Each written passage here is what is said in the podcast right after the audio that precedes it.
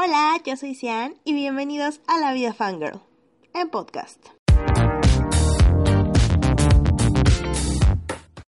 Bienvenidos a este segundo episodio del podcast. Estoy muy contenta y feliz por el recibimiento que le dieron al episodio anterior. Por ahí vi que lo estuvieron compartiendo, lo escucharon mucho, me mandaron mensajes muy padres. De verdad son lo máximo, estoy muy agradecida. Espero que los futuros episodios les sigan gustando, los sigan compartiendo. El tema de esta semana va a ser de fan adolescente a fan adulto. Este tema salió porque, como les conté en el episodio anterior, los Jonas Brothers están de regreso y pues mi hype era real. Mi niña de 16 años interna estaba gritando como loca. También hice una video reacción en mi canal de YouTube del nuevo video y en todas mis redes sociales les estuve compartiendo todas las buenas nuevas de los Jonas. El video está padrísimo, la canción está increíble y todas sus apariciones con James Corden fueron increíbles. Entonces, pues de ahí fue de donde surgió este tema. Estuve meditando muchísimo el cómo he ido cambiando a lo largo de estos años. Sí, ya no soy la misma niña de 16 años que amaba a los Jonas Brothers hace mucho tiempo, pero sin duda la emoción que me ocasionó saber que ellos estaban de vuelta fue como si hubiera revivido esa yo del pasado. Si bien yo me sentía de esta manera, tenía curiosidad de saber si a todos les pasaba lo mismo o no. A mí, a lo largo de todos estos años, sí me gustan cosas diferentes, sí me han gustado cosas nuevas, sí he ido cambiando, pero me he mantenido en este camino fangirl, ¿saben? Y yo sé que no todos son así, no toda la gente va por el mismo camino y sí van cambiando drásticamente, hay gente que cambia totalmente. Tenía mucha curiosidad de saber lo que pensaban otras personas, así que me di a la tarea de preguntarles también si sentían alguna diferencia entre su fan del pasado y su fan actual. Las primeras a las que les pregunté fueron un grupo de amigas muy cercanas a mí y también soy parte de un fan club de Black Eyed Peas y a ellos también les fui a preguntar cuál era su opinión al respecto. Y entonces me di cuenta que había como tres tipos diferentes de fans en este aspecto. De una vez me disculpo si escuchan ladridos de perro de fondo. no sé por qué justo hoy que estoy grabando esto han estado terriblemente alocados y no he tenido manera de aislar aún al 100% el sonido en estos maravillosos estudios que es mi casa.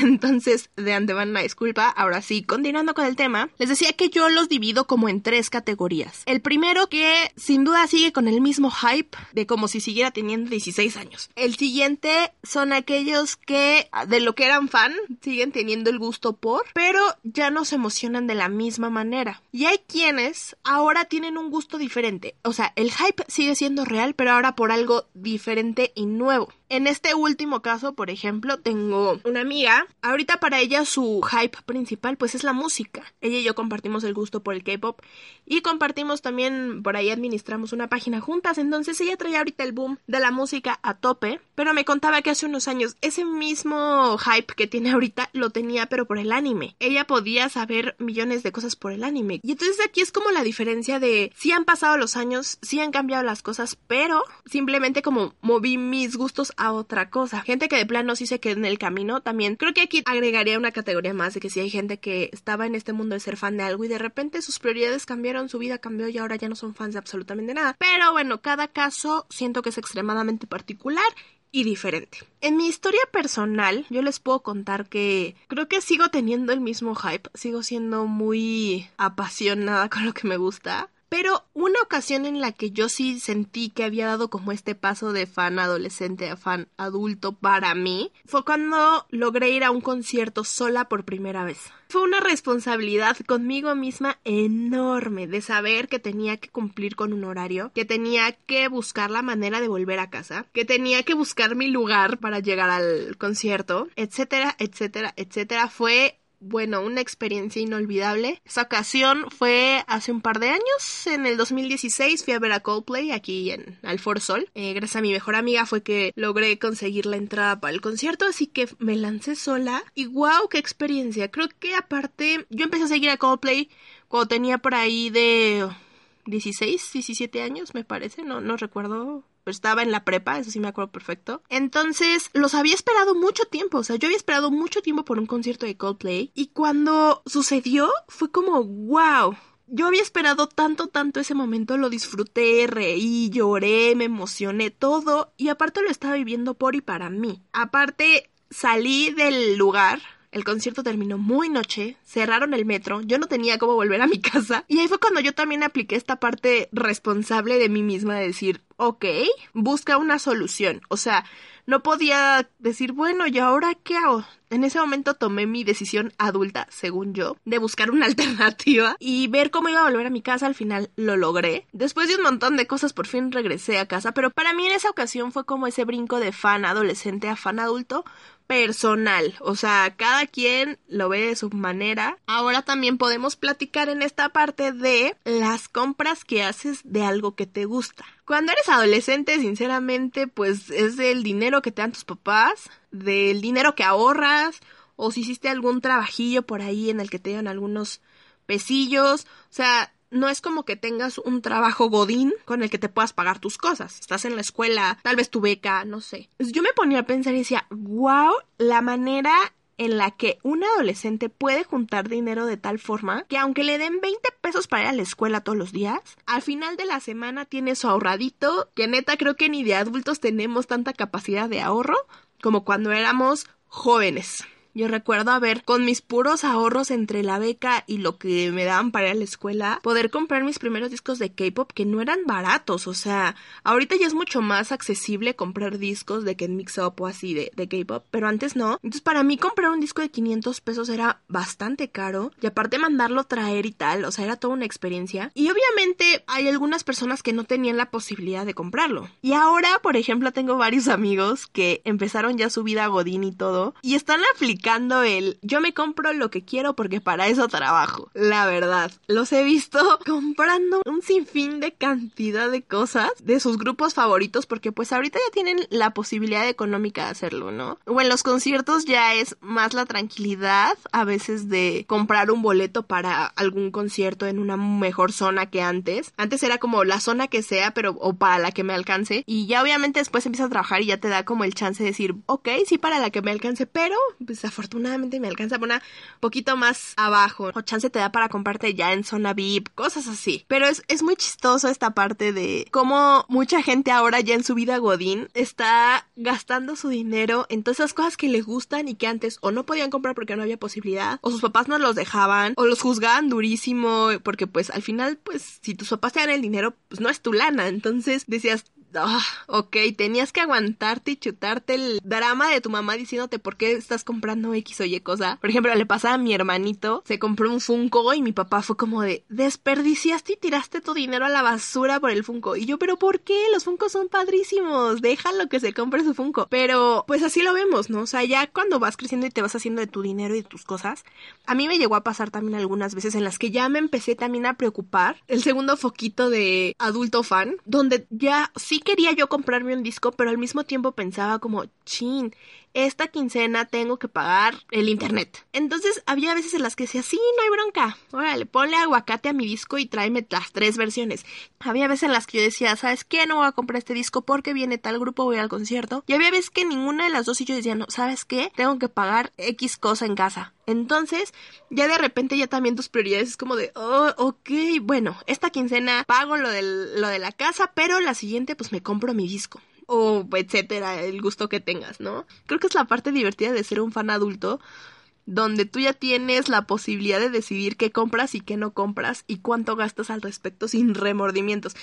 Quizás si fue una compra muy tonta, después te remuerda un poquito la conciencia, pero de entrada la neta es que pues está súper chido tener esa posibilidad. Y quiero ahorita ahora tocar un punto que se me hace súper interesante, si cuando eres adulto ya deberías dejar de ser fan de lo que te gusta. El hecho de crecer en edad número, ya es por ley el decir, ¿sabes qué? Es que ya tienes cierta edad, ya no debería de gustarte esto o aquello. Yo tengo un issue muy grande al respecto. Yo no creo que el hecho de tener X o Y edad te hace más maduro como persona. Te hace obtener experiencias y claro, pero cada quien maneja su vida como le plazca. He escuchado muchísimos comentarios al respecto de es que ya estás grande, ya no te tendrían que por qué gustar las bandas. Es que ya estás grande, madura, ya no tienes que ser fan. He escuchado ese comentario tantas veces, sobre todo ahora que ya soy más mayor. pero a partir de que cumplí que como 20 años, yo creo, empecé a escuchar esta historia una y otra y otra vez. Yo soy una fan muy apasionada cuando me gusta de verdad algo y por ejemplo me decían, es que ya te tiene que gustar Harry Potter, Harry Potter es para niños y yo decía, híjole, yo crecí con Harry Potter. Al mismo tiempo que salió la saga, yo tenía la misma edad que los personajes principales. Obviamente la saga fue evolucionando. Yo fui evolucionando con los personajes, que cuando la saga terminó yo tenía exactamente la misma edad. Entonces para mí era identificarme cañón y por eso Harry Potter se volvió una parte tan tan importante en mi vida. Hasta la fecha sigo teniendo cosas de Harry Potter. Afortunadamente salió la franquicia de Fantastic Beast, lo cual me hace extremadamente feliz porque es una increíble excusa para poderme poner mi uniforme de y justo también, hace que dos años me parece, hice una fiesta tematizada de Harry Potter porque nunca en la vida me habían hecho una. Invité a mis amigos, todos venían disfrazados, o sea, fue increíble, fue magnífico para mí.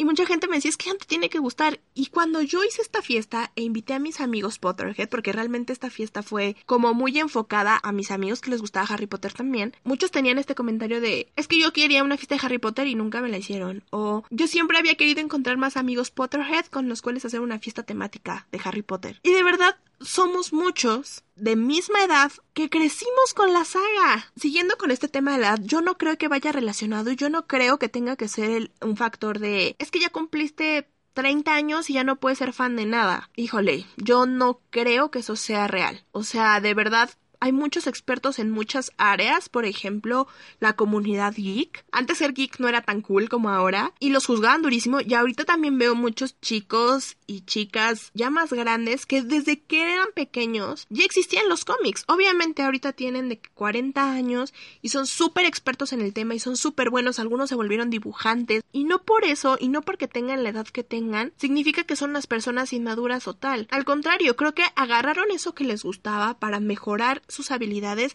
y dedicarse a eso para toda su vida, y lo cual me parece fantástico. Es como decir que cuando cumples cierta edad ya eres maduro. La verdad yo no creo que la madurez vaya de la mano con la edad. Y lo mismo pasa con este caso. Yo no creo que el hecho de que tengas 30 años te debe de dejar de gustar lo, que te gusta. O sea, debes de dejar de hacer lo que te gusta solo porque ya estás muy mayor para hacerlo. ¿Quién dictó que tenías que tener cierta edad para ser o no ser fan de algo? Yo creo que eso es una total y completa basura. Que yo creo que ya más bien después tú solito ya empiezas a hacer cosas diferentes y tal vez ya no te apasiona tanto como cuando tenías 16, es obvio. Pero no te tiene por qué dejar de gustar absolutamente nada, no importa la edad que tengas. Y les digo todo esto porque no saben lo bonito que es ver gente que no le importa el que dirán, que no le importa el que van a pensar porque les gusta X o Y cosa. Y ver gente de todas edades en los fandoms es hermoso. O sea, aparte es como una retroalimentación increíble ver gente de todas edades. Yo creo que hay de todo también, o sea, tanto como hay fans, que de verdad yo les puedo decir, hay demasiados tipos de fans, ya de eso hablaremos tal vez en otra ocasión, pero hay demasiados tipos de fans. Mucha gente cree que los fans más intensos y las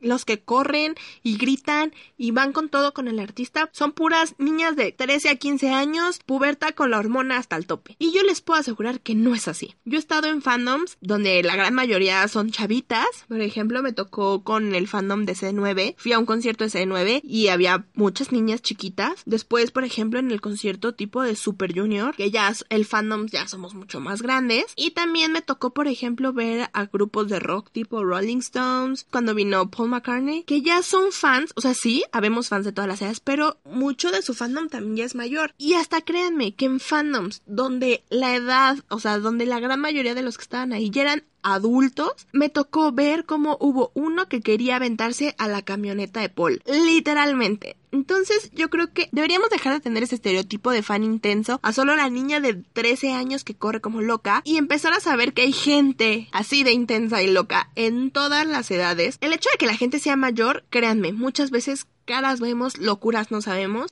He escuchado muchísimo tiempo esto de la transición de ser un fan adolescente a un fan adulto o cuando te revive el fan adolescente que llevas dentro. Hay de todo un poco. Me pareció un tema muy interesante que quería platicar con ustedes. Y bueno, antes de terminar este segundo episodio, quiero compartir con ustedes la recomendación de la semana, pero esta vez la trajo mi hermana, es una serie en Netflix y bueno, aquí se las dejo. Hola, yo soy Sam y les recomiendo la serie de The End of the Fucking World. La serie trata sobre una chica llamada Lisa y un chico llamado James que se ven envueltos en un viaje en el cual van a tener que superar muchísimos problemas y encontrarse a sí mismos. Muchas gracias Sam por tu recomendación. Si ustedes también les gustaría recomendarme algo, si les gustaría en un futuro participar en el podcast o también si les gustaría compartirme su experiencia pasando de fan adolescente a fan adulto, que fue el tema del día de hoy, yo estaría completamente encantada. De hecho, tengo muchísima curiosidad de saber cuál ha sido su proceso, cómo lo han vivido, si ustedes han sufrido alguno de los cambios de los que platicamos hoy. La verdad, yo estaría encantada de conocer cada una de sus historias. Así que bueno, pues para cualquiera los temas ya mencionados, me pueden escribir a cualquiera de mis redes sociales, Facebook, Twitter, Instagram, como La Vida Fangirl. También ando por YouTube subiendo videos. Me pueden encontrar igual como La Vida Fangirl. Y bueno, por este episodio sería todo. Muchísimas gracias por escuchar. Nos vemos la siguiente semana. Les mando un abrazo fuertísimo y bye bye.